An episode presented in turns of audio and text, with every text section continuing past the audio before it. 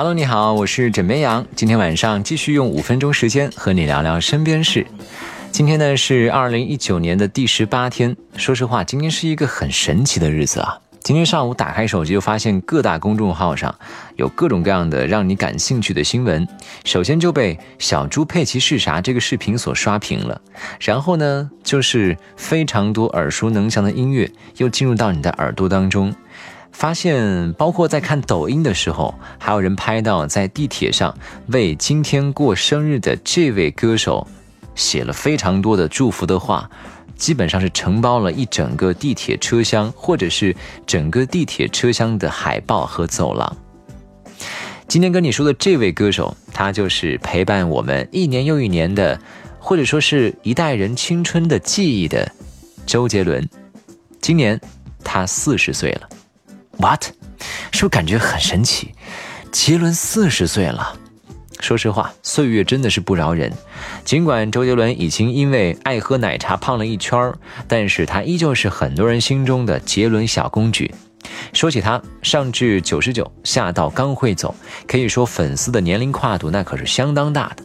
出道十八年了，十五座金曲奖，十四张个人专辑，六场世界巡演，孩儿都两个了。说起杰伦，那可是九零后的童年回忆啊。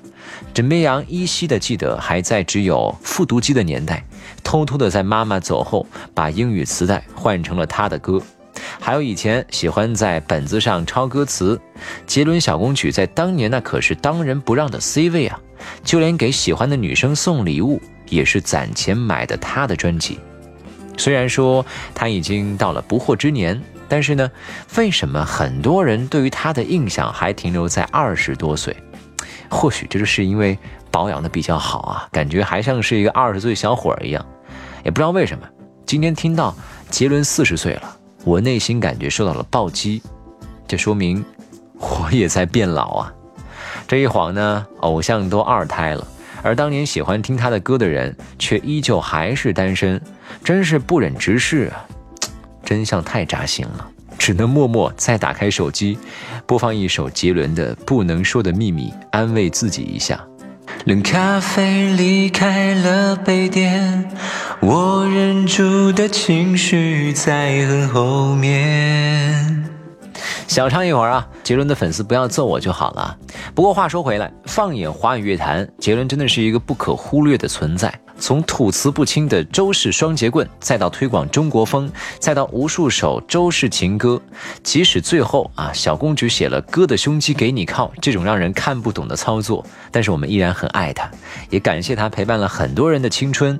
而结婚之后的杰伦呢，明显是放慢了自己的事业节奏，没事儿就秀秀恩爱了，去老婆的 ins 上评论点赞了，然后喝口奶茶都会上热搜了。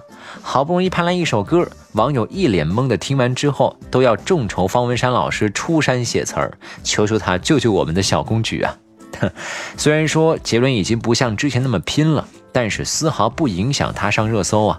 我还记得之前他的好兄弟刘畊宏上《爸爸去哪儿》秀肌肉，于是呢，网友们纷纷转战他的微博留言，求他让杰伦克制一点，少喝奶茶。这大概就是娱乐圈的最高境界，即使江湖我不再涉足，但是仍然有我的传说。而且呢，杰伦真的是很调皮的一个人啊，不仅帮粉丝遛狗，有等粉丝回家拿充电器，还有跟粉丝撒娇。今天呢，还出了一个热搜，是粉丝去杰伦家楼下模仿他拍照，结果杰伦偷偷在楼上用手机都拍下来了，上传了 ins， 现场翻拍。你说你是一个天王，是一个长青的 idol， 答应我，好好做一个天王好吗？但是网友们也实名制羡慕了。估计不久之后啊，杰伦家楼下要开始收门票了吧？所以不知道，如果跟你提到周杰伦这三个字，你会想到他的哪一首歌呢？